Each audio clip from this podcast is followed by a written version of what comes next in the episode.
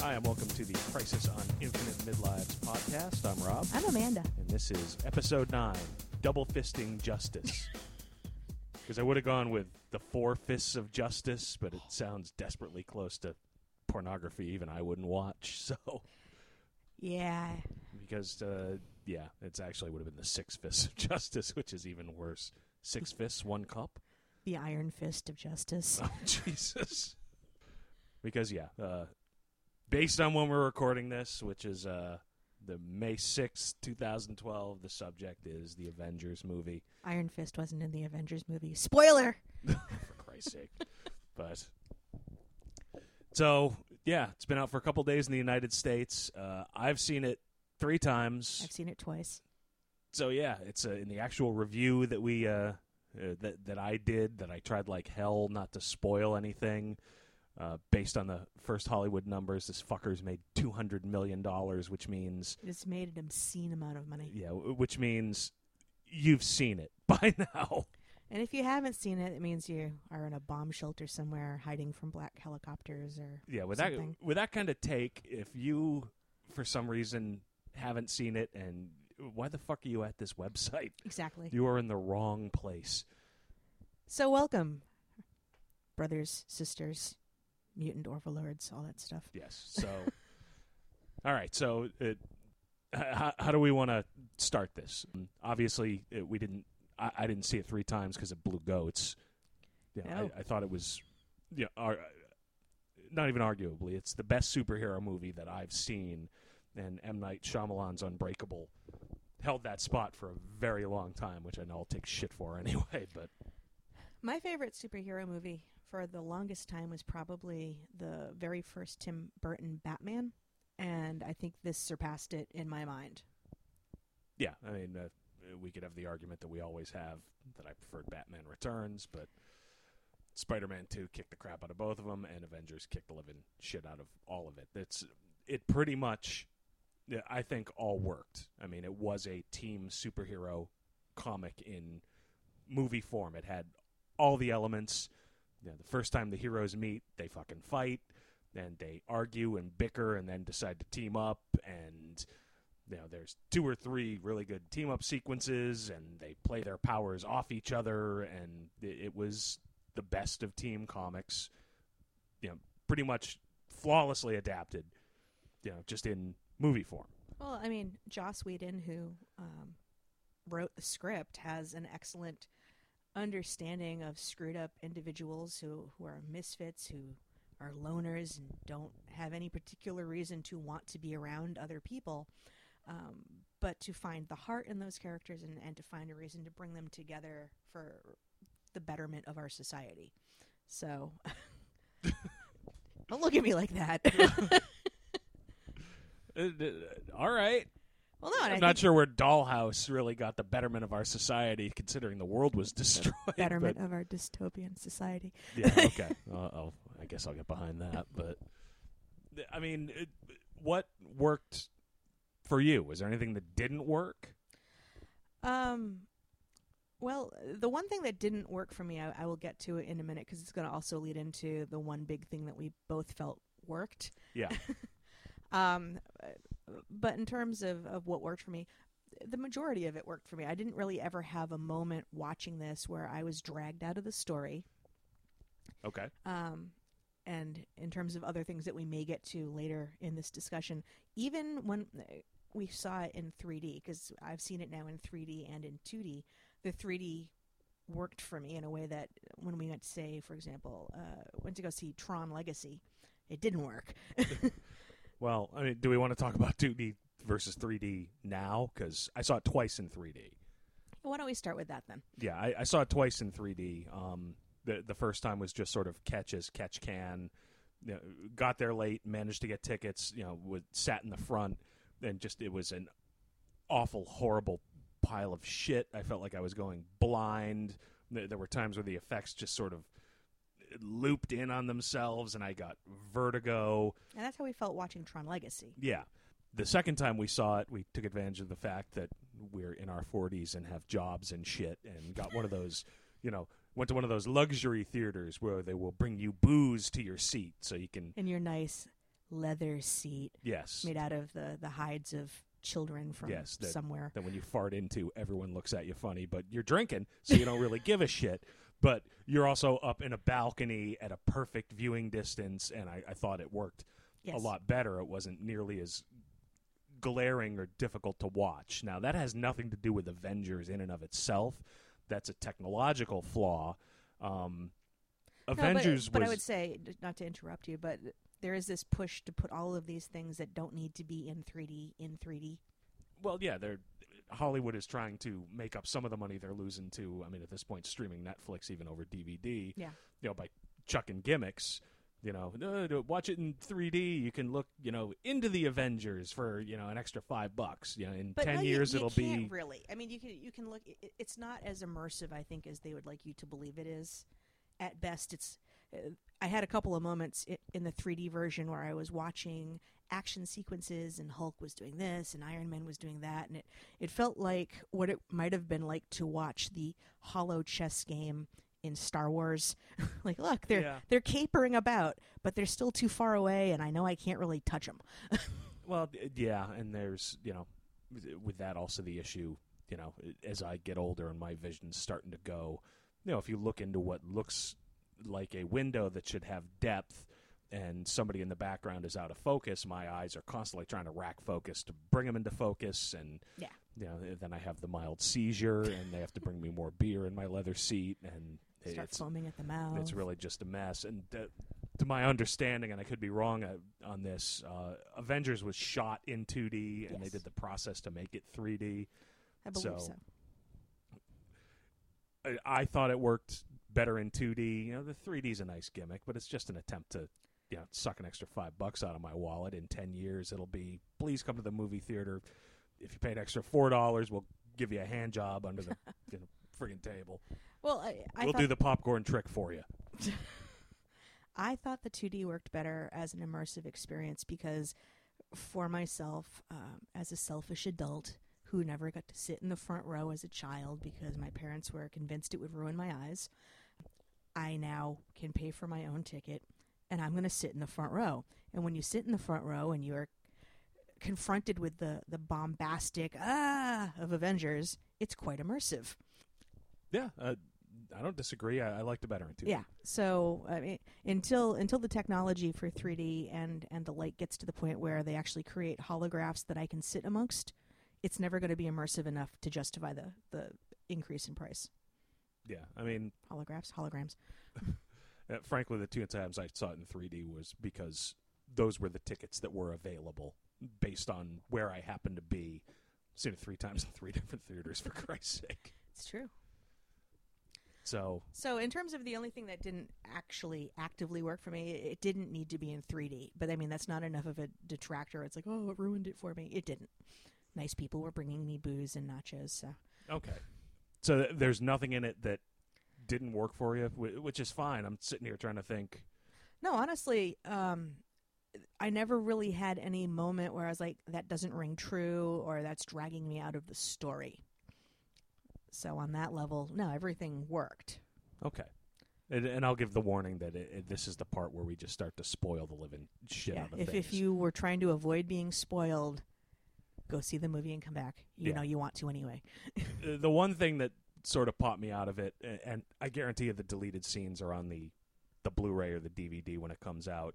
Um, the sequence where the team is at its lowest and Banner is you know butt ass naked talking with you know Harry Dean Stanton and uh, you know, Iron Man and Captain America are yelling at each other, and Thor is standing there looking at his hammer and flexing his hand and Why doesn't my hammer force work? well, I mean that, that's the thing. it was never implicitly said the hammer won't go to him, but in my head, am I am I seeing something here that's sort of to be implied that oh he's not worthy now for some reason since only the worthy can lift the hammer of Thor and It didn't drag me out of it, but I did have a moment where, yeah, I, I too questioned whether there would be a deleted scene later. yeah, and that's not a story problem because I'll I'll bet you that's in the story. It's an editing problem. Well, all right, you know, and and along in a movie the that's two hours and twenty minutes long, you got to make some of these choices. along the same vein, um, within that same sequence, yeah, Mark Ruffalo is sitting there buck ass naked talking to Harry Dean Stanton, and I'm looking at him, and I'm sorry, that is not a man who got beat up as a child. Uh, that is not a man who who got swirlies. Uh, so just on a on a, a physical level for for a moment, I'm like, I'm buying your characterization, sir, but physically, you did not get beat up as a child. Well, to be fair, from the Incredible Hulk movie, uh, that was never really a part of it. We're bringing stuff from Marvel Comics down to In my childhood. yeah, well, many of our childhoods, if you're of our particular demographic, but But in terms of physicality, uh, as as how Banner has been drawn over the years, he he seemed rather more physically able to handle his shit before he hulked out than other physical characterizations. well, uh, which is true. But I think you're flashing back to the original, you know, Jack Kirby. Yeah. know, he was a four-eyed, Or even know- how he's being drawn under this uh, Marc Silvestri designed Whilce Portacio, Taccio Yeah. current incarnation. Yeah, I mean, but that doesn't have to be there. Yeah, he, he doesn't need to be a powerless nerd, and particularly with the Peter David backstory, you know, of he was abused as a child. It's about sublimated rage. No, absolutely. Yeah, that's the key with the Hulk. You know, It- if you got your ass kicked constantly as a child, I'm willing to believe that somebody once they had some, you know, sweet science grant money because scientists are walking around with all the fat cash, pulling this out of my ass. But you know, maybe you got some fucking barbells and you know, this is just about you wanting to fuck Mark Ruffalo. Don't don't think I don't fucking know this. Don't worry, I'll get mine when we start talking Black Widow. You do have a thing for redheads. I, I do. I, in fact, I do. But that's neither here nor there. No, I, I, I, um, I do agree with what you're saying, and, and that does make a valid point that you, you can be a physically able individual and still have psychological scars from things you could not control when you were powerless. Yeah, I want to see Stephen Hawking turn into the Hulk. Now, that's a great movie. But if there's anybody on the planet who could actually manage that, he just it would be Stephen Hawking. yeah, he motorized wheelchairs up to a fucking stairway, and he can't find the ramp, and uh, and, and the roaring is that voice box. Oh, that's gonna haunt me now. Thanks for that. Uh, I haven't even been drinking. It's terrible. Don't make me angry. You wouldn't like me when I'm angry. So yeah, I mean, there just wasn't that much there that didn't work. You know, the entire thing hung together as a comic book story, and yeah, the the big moments worked. I guarantee are going to be the same for everyone. Iron Man's entrance in Stuttgart with AC/DC playing. Third time I saw it today, I still got goddamn Oh, yeah. goosebumps. And even though they always seem to revert to what was sort of this blow you away moment in the very first Iron Man movie where he comes down and it's like one hand on the ground, crouching, looking up, like, ah, the hero has arrived. It still works. Every time he lands that way, it's like it's like the first time. Like, that's so awesome. Oh yeah, I mean, I'd sell my soul to be able to make an. I want to make an entrance like that. I want to make an entrance like that at work tomorrow. yeah, even if it's a somebody with a beatbox behind me, if it shattered every vertebra in my spine just to do it once would be awesome. I'm gonna show up with with AC/DC blaring on my tinny car radio. I'm gonna leap down the stairs to the front of my building and land on a crouch with a hand on the ground. I'm gonna look up and then they're gonna fire me. Don't do that. We need the money to go see Avengers again later this week. Okay. and uh, uh, Jesus, the Hulk sucker punch of Thor. Uh, it's a throwaway moment, but everybody's going to remember that. Yeah. Uh, the Hulk just beating Loki like a, a, somebody trying to dash the brains out of a kitten. yeah, Mm. yeah. He he was. It was like it was laundry that he was trying to wash on the rocks. It was just. yeah, but it was fucking magnificent. It was. I, it, the only times also with Hulk where I had a couple of moments of eh. This is probably one of the far best CGI versions of the Hulk to date. That being said, there were still a couple of moments where it's like, okay, the CGI in contrast to the live action players just off enough where it's like, okay, I can see the CGI, but still better than in the past. Yeah, it didn't really drag me out of it in particular. Um, in the first Hulk with Eric Bana. It was a lot more glaring, but it, yeah, I, I didn't really have a problem with it. I mean, everybody, from what I've read and take it with a grain of salt, I last read it in Wikipedia, so you can always trust what you read there. But I think Ruffalo did his own motion capture. Yeah, uh, his his Hulk was definitely much more informed by things that were ape-like, based on his physicality. Uh, He had a lot Yeah. of lot of fists down on the ground and Yeah, beating of chest. and the the face looked like him, but it- they make a big deal about that in every Hulk movie. You know, oh, it looks like Eric Bana. It looks like uh, what's his fucking name? And Ed Norton. Yeah, it looks like uh, you know. I didn't have a problem with that. I thought it was funny. This is the first time the Hulk has ever had a Jufro. That was kind of sweet. I thought he was slightly graying, which was the thing that I was like, huh, really? well, because because Ruffalo was slightly graying. Um, uh, the the thing for me, I, I always hold it to uh, shortly after I saw one of the Hulk movies. I think it was the first one. We saw League of Extraordinary Gentlemen, which was not as good a movie as almost any other movie ever, ever. made. Yeah. However, they had that uh, Mr. Hyde, who was done entirely as a physical character. It was Yeah, all physical practical effects. Yeah, effects. practical effects, and and that just worked for me so much better for that sort of character. That I always am constantly kind of comparing, like, why can't they find a way to better blend practical effects with CGI effects for the Hulk? because Ferrigno wants too much money. Although he, he was allowed to uh, to voice over that one line. That one line, yeah.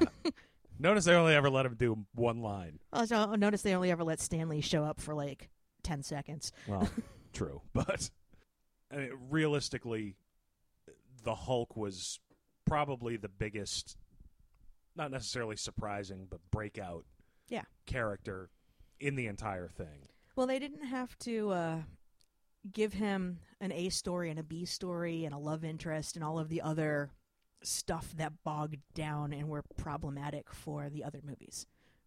Yes, It it just got to be Ruffalo struggling with himself and having to deal with the invasion of the Earth by aliens. But yeah. well, I mean, and we can get to talking about why it worked here and didn't work in his own movies. You know, individual Hulk movies nearly as well. not Ruffalo's own movies. Yeah, he was a shitty Hulk, and the kids are all right. Jesus, I didn't believe he was a rage monster for one minute. I know. I know. But Ruffalo's characterization of Bruce Banner was very different from Bana's and Norton's. I don't think Norton could have done what uh, Whedon wrote. I, I assume he. You know, there must have been a or- reason why he walked at the very beginning of the whole process. Uh, yeah, I'm still not sure why that was, but Ruffalo played it measured and somewhat subdued with almost an understanding of, yep, at any moment this could happen to me and that is a risk. And it's it's a bigger risk for you than me because there was the interesting story choice of you can't fucking kill me. This finally addressed Yeah. the one thing people have asked for years well shit dude if this is happening to you why don't you eat a bullet Well, he tried. yeah tried it so okay you can't kill me so the hulk is your problem Yeah. yeah so banner was almost menacing in and of his own right Yeah, and I, I searched around on the internet. It's my understanding that Ruffalo has a, a stage background. So the the stuff he did about Banner that fascinated me were the little pieces of business, that that that measured approach, the the characterization that he's dealing with all of the crap being thrown at him with humor because his only other option is to be angry, and we know what angry leads to. So that uh, just measured sarcasm. I wouldn't have shown up if I wasn't, you know, able to be dealing with being poked or like when Yeah. when Stark's being a dick to him. well from a story standpoint and this is all extrapolation that's one thing i found kind of interesting that that line that really stuck with me and it's not one anybody i know who who has seen it has really stuck on but the uh, you know my secret is i'm always angry yeah, no, I picked up on that, and that yeah. but Go ahead. extrapolating you know where he was just in that moment just able to turn into the Hulk and had a certain amount of control. I think if there's another Hulk movie, what we're gonna start learning is he's the man's a scientist. Yeah. he's been experimenting, and he has. I'm guessing on this learned over time that it doesn't matter if it's not the anger necessarily, but you know, whatever it is, too much stress or anything, and he has learned to exert a certain amount of control over it. Not, obviously yeah. not total because he went utterly berserk in his first appearance. Well, and and I have a theory about that also about the why he turned berserk in the first appearance as opposed to later where he had a seemingly controlled change into the Hulk. Um, in that first appearance, spoilers again, everyone, if you're just tuning in now somehow. it's too fucking late. Um, he's around an artifact acquired from Loki that has been emitting a low level of gamma radiation that he's probably been absorbing in addition to what he's already absorbed. Loki has sort of clearly been manipulating the situation, including him specifically mentally, since their arrival on on the helicarrier. Helicarrier. You're from Boston, just let it fly. and also we've learned that the Hulk, when he perceives that Banner is in danger, will just show up. So uh, a, a confluence of of events occur that sort of is, is the hat trick that makes him turn. All right. Now, see, I hadn't really picked up on the. Uh, they clearly said that it was that uh, the glow stick of doom or whatever Tony Stark called it, Destiny, glow stick of destiny, destiny, was emitting gamma radiation. I hadn't made that connection. and he's holding it in his hand at Yeah. one point, and everything. Put the stick down. Yeah, I, I hadn't made that connection, and yeah, the concept that he is, whenever Banner is in danger, he emerges and does whatever he has to do. to protect Banner. That's why he's willing to take out everybody on the ship because that's the threat at the moment. The ship is the threat. Whereas later the the people around him are not the threat. The aliens coming from the sky are the threat. Yeah, it's uh, I hadn't really picked up on that. I could English Yeah. major. attacking the crashing ship from inside. I'm not sure I totally buy into that. Well, he he didn't really care about the physical surroundings. He cared about the fact that he he remembered the the pretty girl who got him in this circumstance. Therefore, she was responsible. He re, he's being attacked by this Thor thing. He didn't know what that is, other than he's being attacked. He wants yeah, to be okay. left alone. Yeah, and I also hadn't picked up on the Hulk may have some vague memory that Black Widow was the one who dragged him into this. Yeah. that, that does make a certain amount of sense. I can buy into that. but you know later later on the fact that he he demonstrates this you know sort of controlled ability to change taps into and i don't i don't know if whedon intended this it's possible although he's also a, a clever guy and we may see how this plays out in some other sequel in the marvel uni- marvel universe right now everybody but banner actually has the controlled ability to change and they they've got this theory running. I think Jeff Parker talked about this in an interview that because the Hulk portion of say uh, Red Hulk's persona or Red She Hulk's persona deals with the rage in their lives when they are not hulked out, they're measuredly calmer because they've been able to sublimate it through the Hulk persona.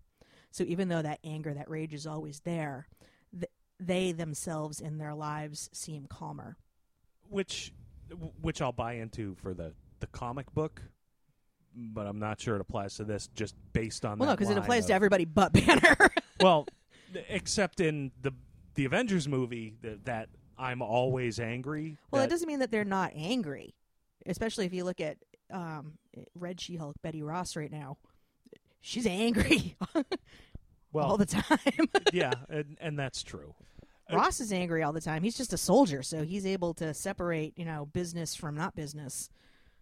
Well, and and what we may find is that if Banner has in fact come up with the secret of I'm just angry all the time, maybe that allows him under certain circumstances to maintain a certain amount of his own persona in the Hulk. It's You possible. know, it's he he refers to him constantly as the other guy.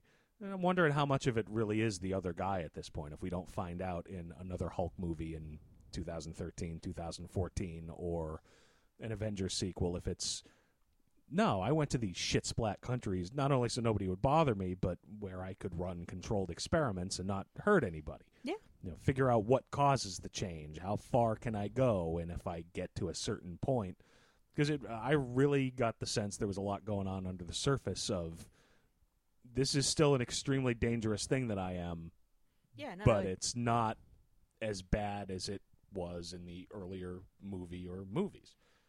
And and I would like to see them explore that eventually. Yeah.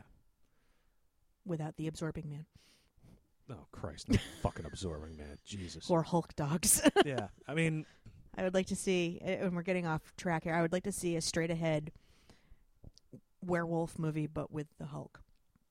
That's Well, it, and we we talked a little bit about this yesterday. That the problem Hulk can work in a situation like this because there's multiple other focuses and the problem with Hulk carrying his own movie and it's been a problem with the last two of them is you have an uncontrollable force of nature that can destroy anything and to have something for that to fight involves a lot of contrivance and it can't just be the whole movie because it's not interesting to i mean it's everybody talks about you know i like to go to movies where stuff explodes but you know two hours of the hulk tearing down a city while the army shoots at him is not all that interesting yeah. I- I, would imagine there must be a way to do it. I mean, even on something like network televisions, once upon a time, they were able to tell a variation of the Red Riding Hood story where. uh, You know the the culmination of the action is that Red finds out she's the wolf, and they're they're able to like drag that out until the very end of it, and it's like ah revelation, boom done. You know, that was well yeah but that works in one episode yeah, but that one movie.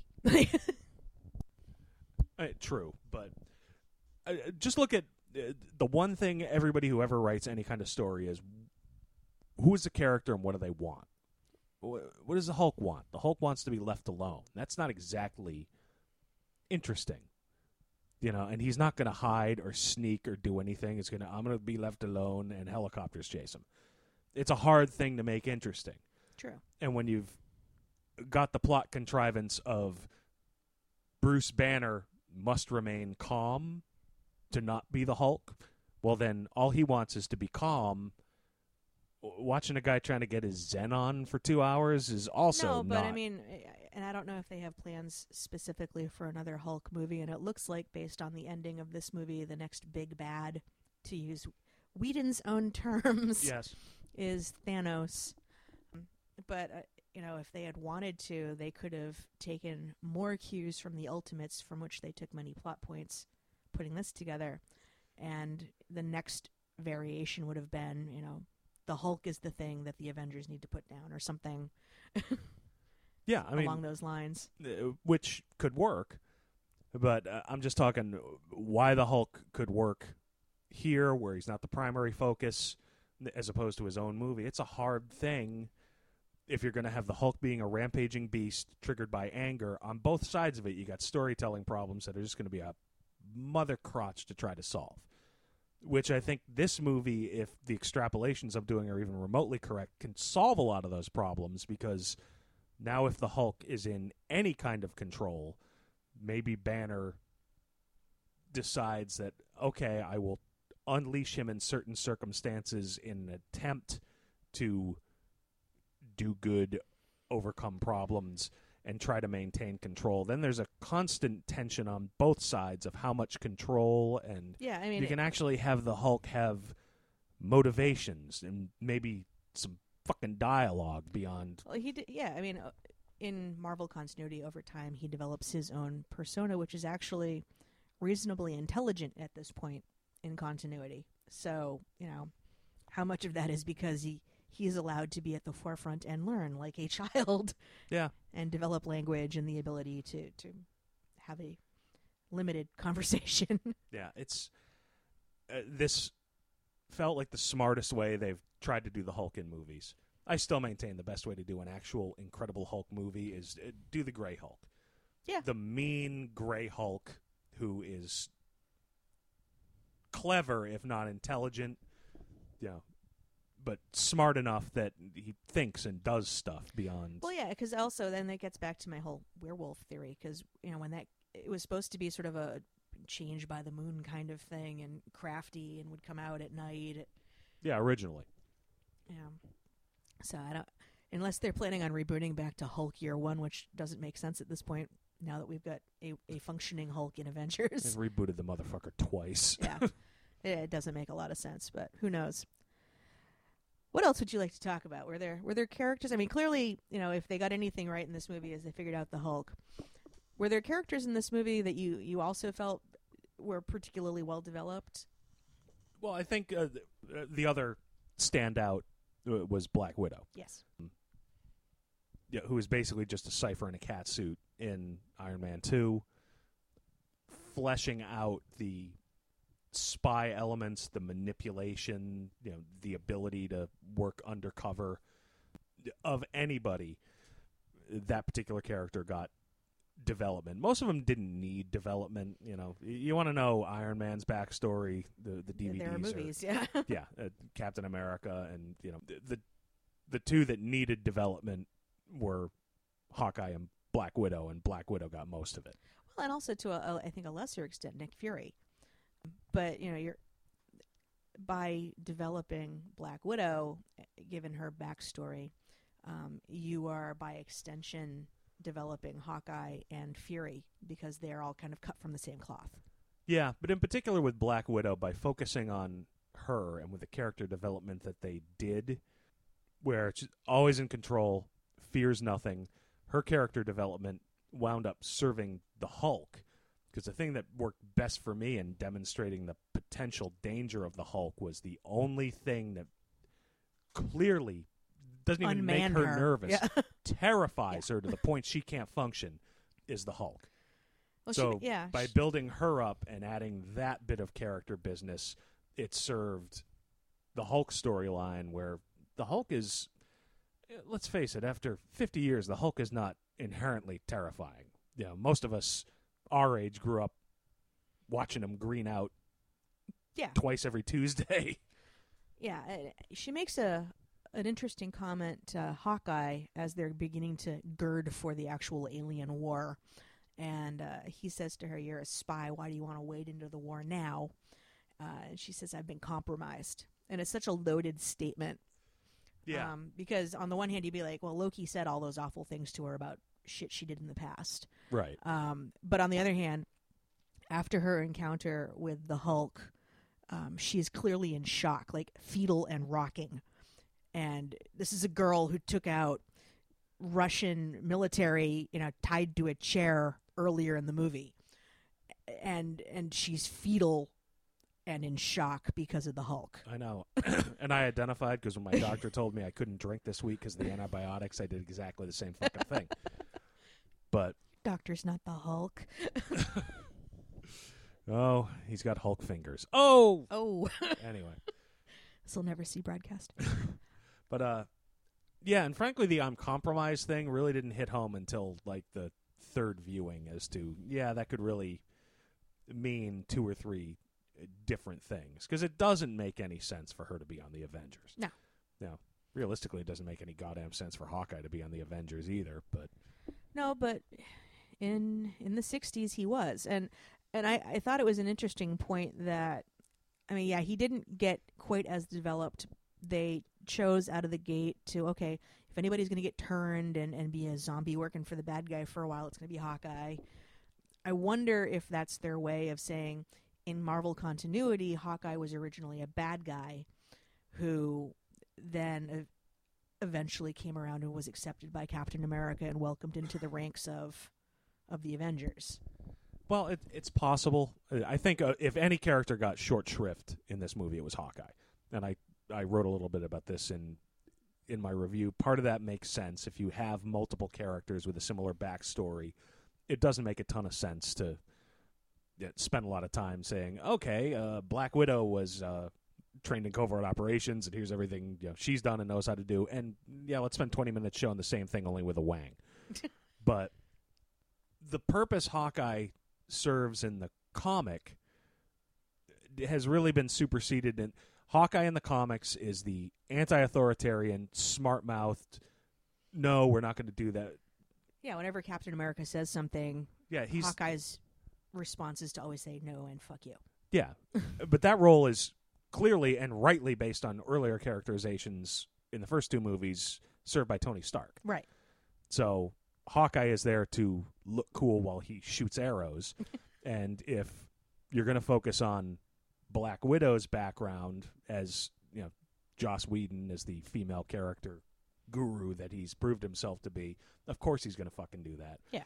Hawkeye was there to shake his fucking bow open in a cool way in, in a couple different times and shoot arrows while looking at something else. And I think the way they treated him in this movie, which is okay, here's Hawkeye, and in the first five minutes, okay, uh, you know what, uh, you're brainwashed and off here because we just don't know what the fuck to do with you. Yeah. Uh, he shoots arrows and looks cool while he's doing it, you know, and he gets some cool And lines, he and he gets look cool while he was doing yeah, it. and, and he gets that one arrow to Loki, and you know, where it's like, oh shit, he took a shot, and the the exploding arrow, which was nice. And did you notice the arrowhead looked like the exploding arrowheads in the comics? It did. The ridged, Yep. so that was a nice little bit of business. But Hawkeye's reason to exist in the comic books has been taken by other characters in the movies. It was purely, hey, Jeremy Renner.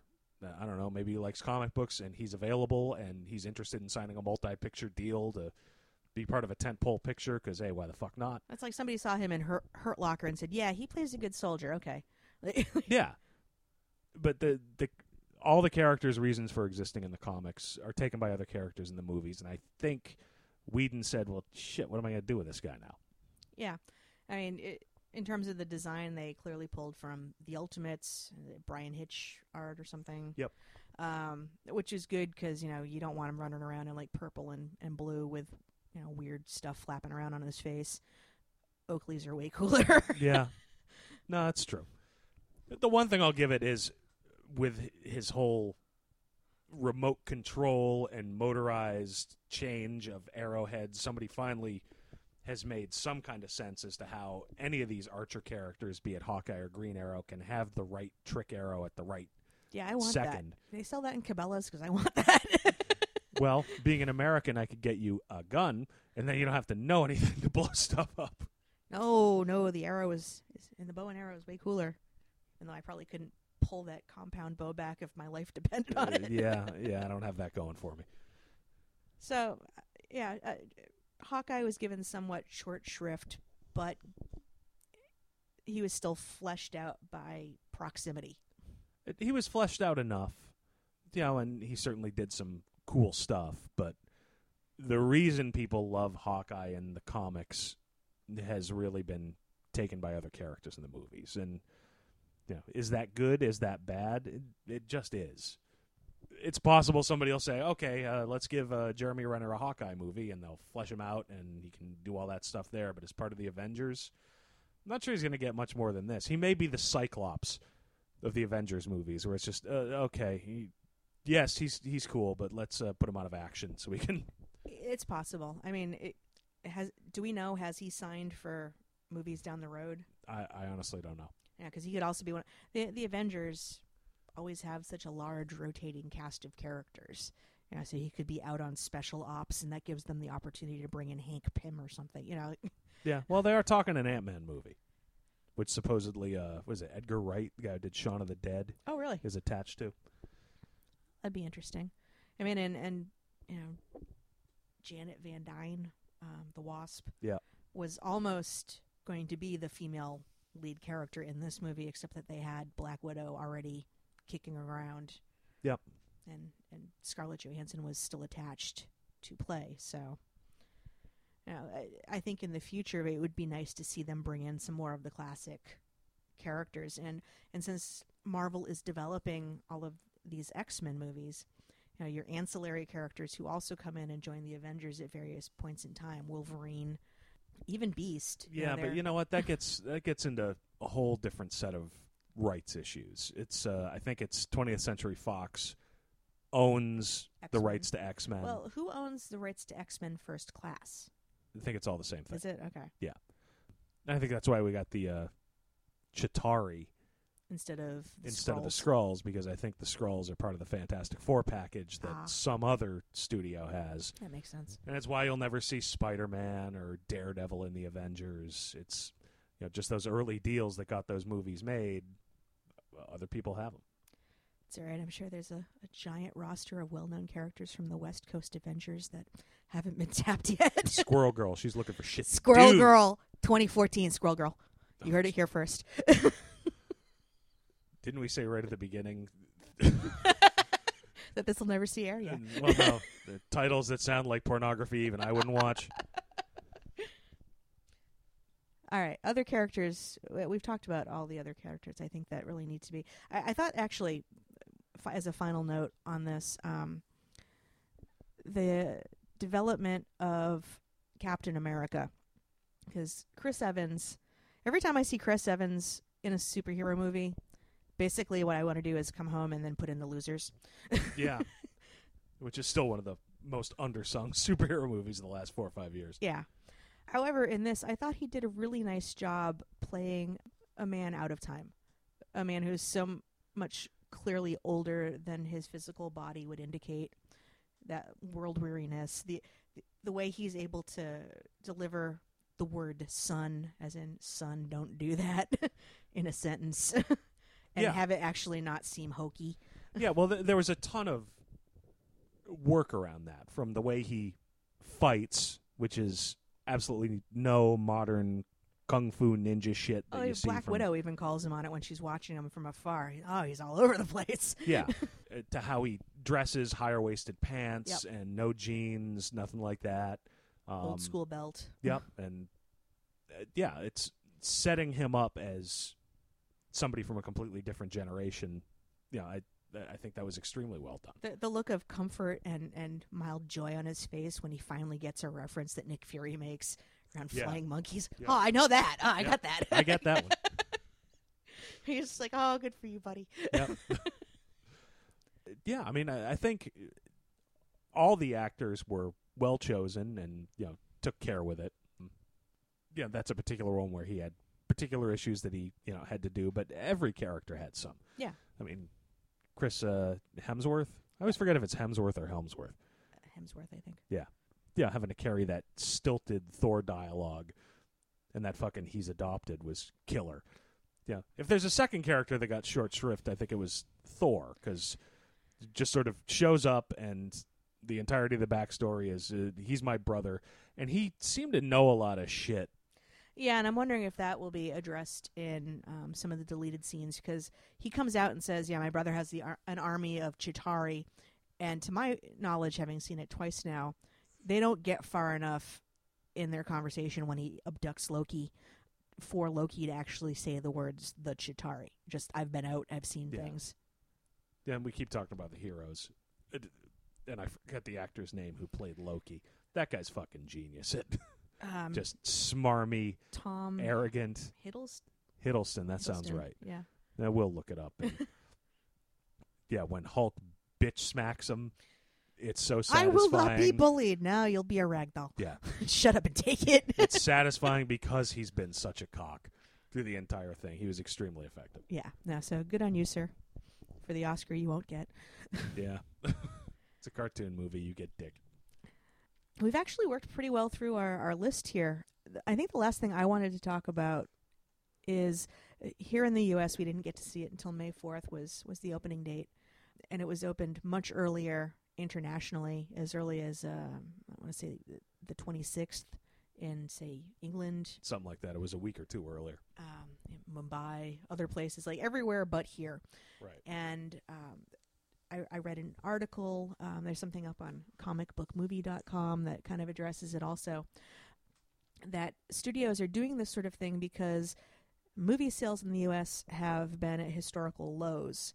So the idea is if it's released abroad and it does well, that it'll it'll generate buzz, and then Americans will want to go out and see the movie. And that to me just feels I mean, I know it's it's cynical, and it, it clearly seems to have worked in their favor for this movie since they're up over 200 million with this box office take now Well, it's it's close to 550 million. with the international. Right. But still, I feel that if they're worried about things like piracy, you know, their their, their rationale also was, you know, if we don't release it abroad when it comes out in U.S. markets, the the people in the international markets will just go out and pirate it, um, and and then they'll see it and they'll have no reason to go out to theaters to see it. Well, you know, what are we going to do here in the U.S.? I mean, we, for the last two, three weeks, we've had the opportunity, if we wanted to, to get like a crappy German Yeah. cam or telesync that we could have downloaded um, to watch the movie repeatedly. You know, piracy doesn't come because somebody is too cheap to go see a movie. Piracy comes because the movie is not available. And I, I was just thinking, you know, we've seen it. You've seen it three times this weekend. I've seen it two times this weekend. How much more money could they possibly have made if they would have released it all at the same time with also uh, some sort of package available for like a, a streaming movie option over you know the Xbox and PlayStation networks or Netflix or something similar where say for $30 you could have it for 72 hours for unlimited viewing. Well, we'll eventually get to the point where more and more movies are just available on demand as of release date. That's going to be a, a long, hard fought battle. Technology will win that one. And yeah, release will be it's on a server and you can stream it. And there will be still theaters who will stream it the same day.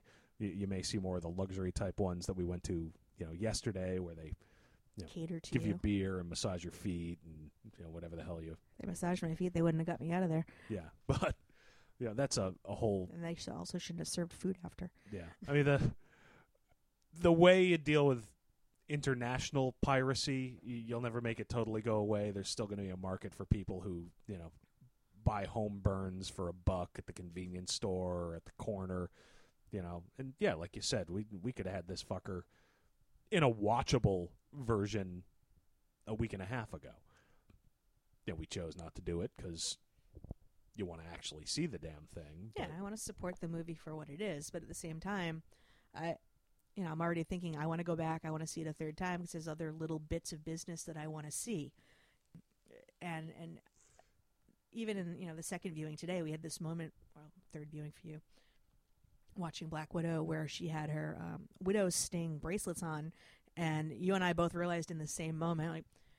She only uses those once, and it took you know like yeah, it took me till the third viewing, but I sort of had assumed until the third viewing that I just hadn't noticed because, because of the shitty 3D. well, no, because it's Scarlett Johansson. I'm surprised I noticed she had hands or widow stings or even a head. Well, no, no, you noticed her head because she's got red hair. Well, and you've yes, got a thing right. for redheads, yes, but and she doesn't unzip the suit that far. yeah, which is a serious mistake, Whedon. But but and, Mark and Ruffalo's forever. but uh, that's what the studios want. They want you to. Uh, they don't want to make it so you can just you know have it and you know pay once and do that. You know, yeah, we gave them uh, probably a grand total, not counting food or anything, ninety, a hundred bucks this weekend. Yeah, and we may go see it again this week to pick up those bits of business because Yeah, I there's there's a bit I of business. can't drink this week and I need shit to do. I gotta say, there's a bit of business, and you know, if other people ha- have information on this and they want to email us, um, Ruffalo does a thing with his watch well before he ever hulks out, but while he's around um, Loki's uh, glow stick of destiny, um, where he's playing with his watch band, and I don't, I couldn't tell if I just missed something and he was putting his watch back on because he was working, or because he was just adjusting it because it was irritating him. Part of me wants to believe that he was already beginning to tell that he was having some problems and had slipped it out like a notch so that it was wider than it was. Which I think is just, if that's the case, a brilliant bit of just minor acting business that shows what Ruffalo brought to it. Yeah, uh, which is cool. And then the comic geek in me says, uh, "Really, uh, one watch notch?" he he turns it Because it was early. It was when he was just having the conversation with Stark about like, yeah, but you know, I I'm need a- to let my watch. I need to let my watch out if I have too much salty food with MSG in it. Well, he you turns don't into have a the problem with gamma rays, now do you? I don't know. I You own a convertible. except for this except for this week I drink. I got nights I can't account for. for all I know I'm playing with plutonium. I don't but- think you are. The- uh, you're right. That that would be cool and interesting actor Business, thing. yeah. Yeah. I don't know. The one other big question that I have is does how this movie did get Justice League made? Uh yes. Well, I think that'll also depend to a certain degree on how well the Superman movie does.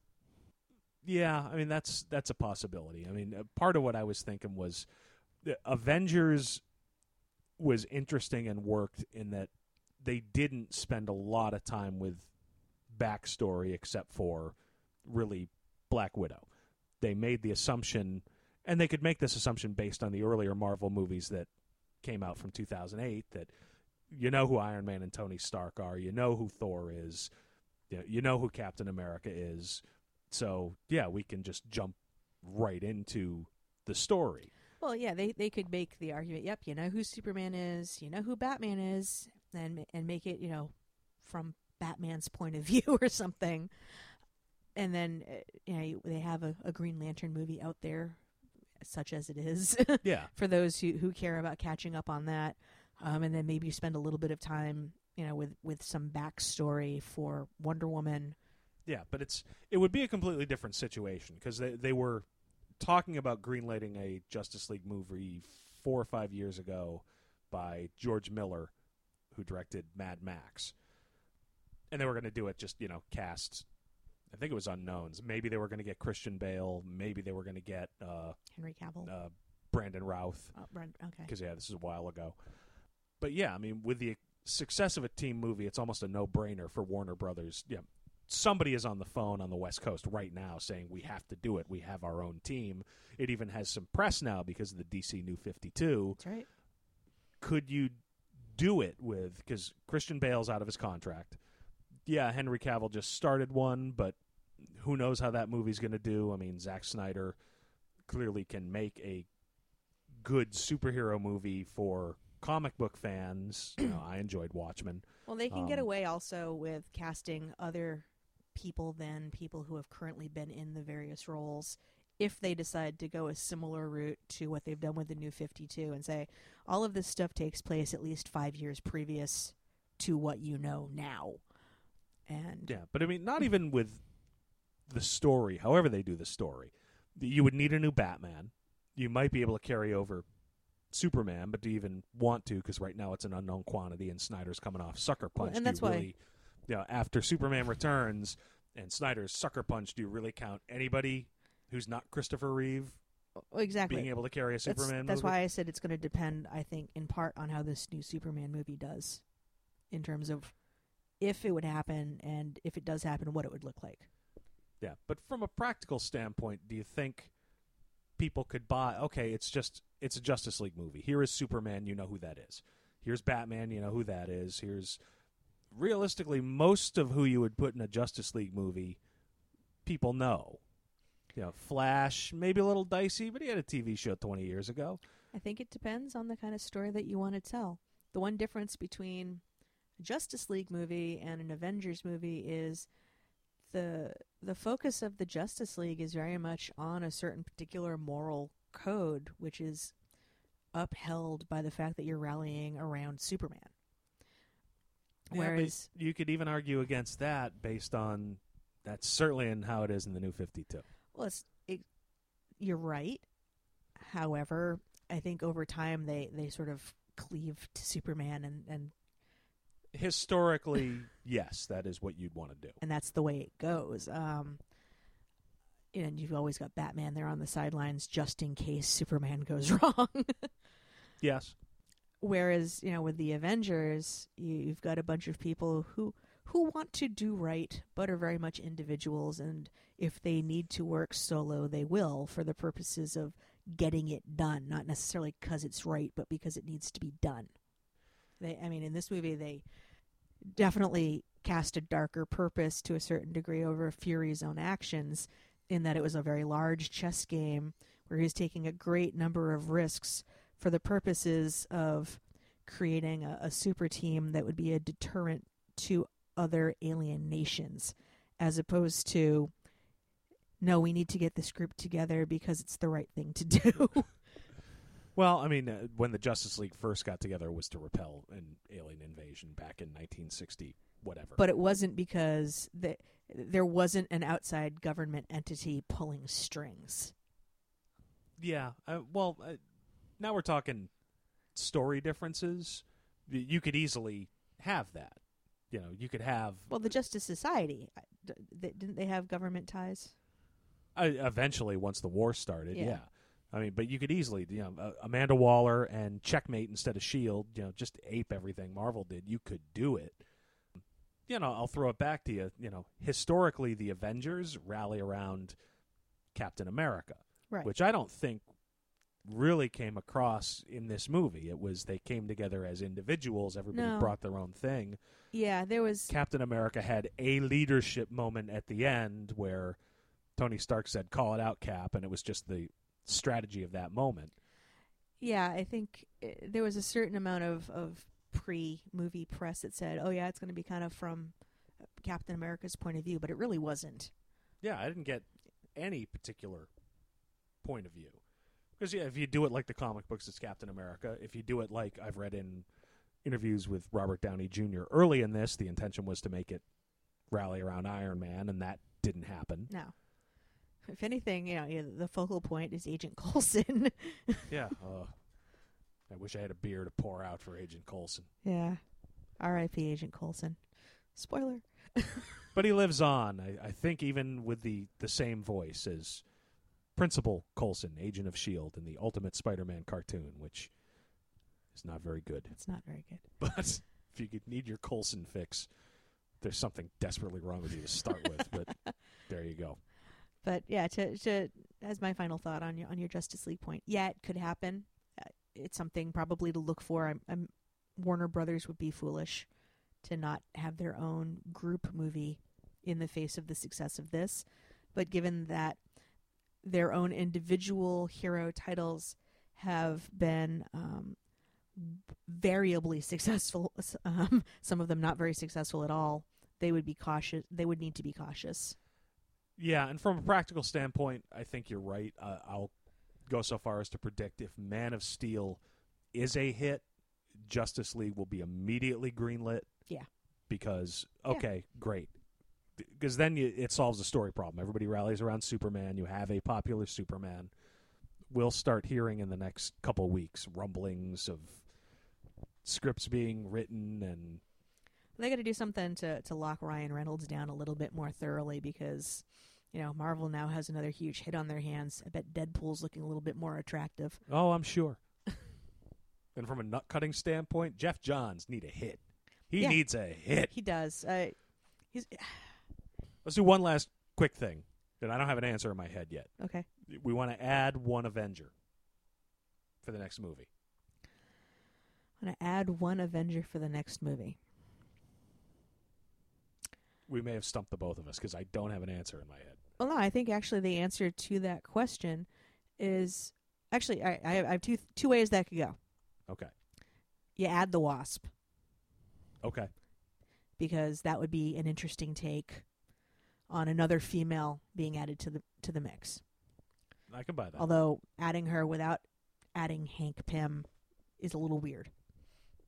Yeah, well, uh, again, Ant Man may be a property coming up anyway, so that may be what we see. Or you add Sharon Carter on the Shield side. So Ms. Marvel. Yes, Okay. but yet you start her as a Shield agent. See, I'm sitting here trying to think. I'm not sure who yet. You've you've already got the classics. So any answer I pull out, I'm really pulling out on my ass because you know you want to go with the gimmies of uh, Spider-Man or Wolverine and all the ones we already talked about. You can't possibly have. So you, you're down to a limited roster anyway. Your your other options are to find an excuse for Black Widow and Hawkeye to to have things to do, wet work elsewhere or something, and you bring in Quicksilver and the Scarlet Witch. No, you know who I want? Okay, I want Squirrel Girl. no.